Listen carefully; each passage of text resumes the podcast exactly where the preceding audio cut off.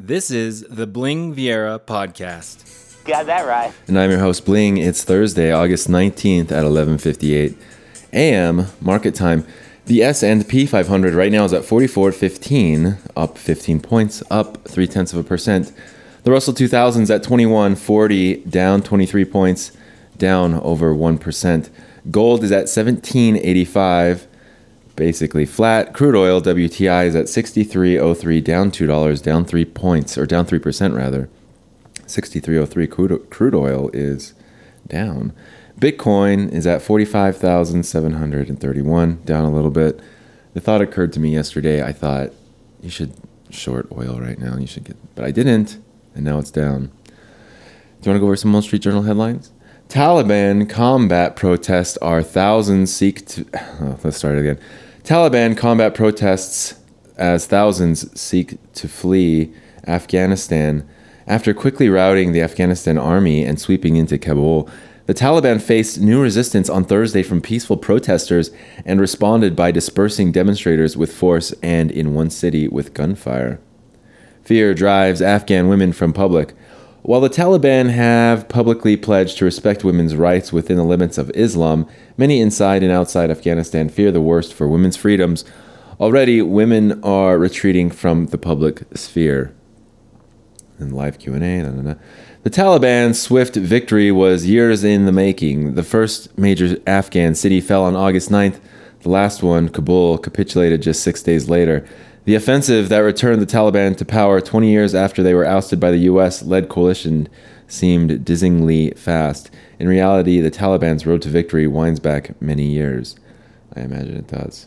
Okay, so here's some new headlines not about Afghanistan. Amazon plans to open large retail locations akin to department stores. Amazon.com Inc. plans to open several large physical retail locations in the U.S. that will operate akin to department stores, a step to help the tech company extend its reach in sales of clothing, household items, electronics, and other areas people familiar with the matter said. I have to say, Amazon Prime, their wardrobe, Amazon Prime wardrobe, yeah, I'm a fan. When it comes to clothes, now I haven't bought new jeans for a long time, and I've been buying them Amazon Essentials jeans. Yes, I have. Facebook hit. They're better than Levi's, I think. They really are. Facebook hit with renewed antitrust lawsuit as FTC tries again.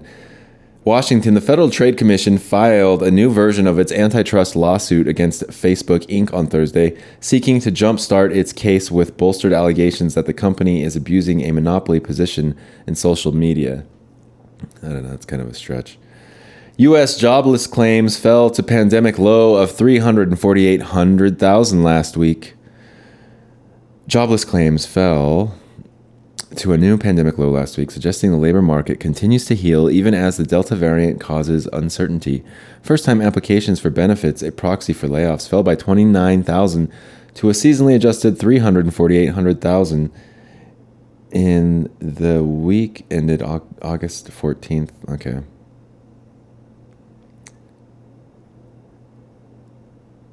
Yeah, 348,000. 348,000. I don't know.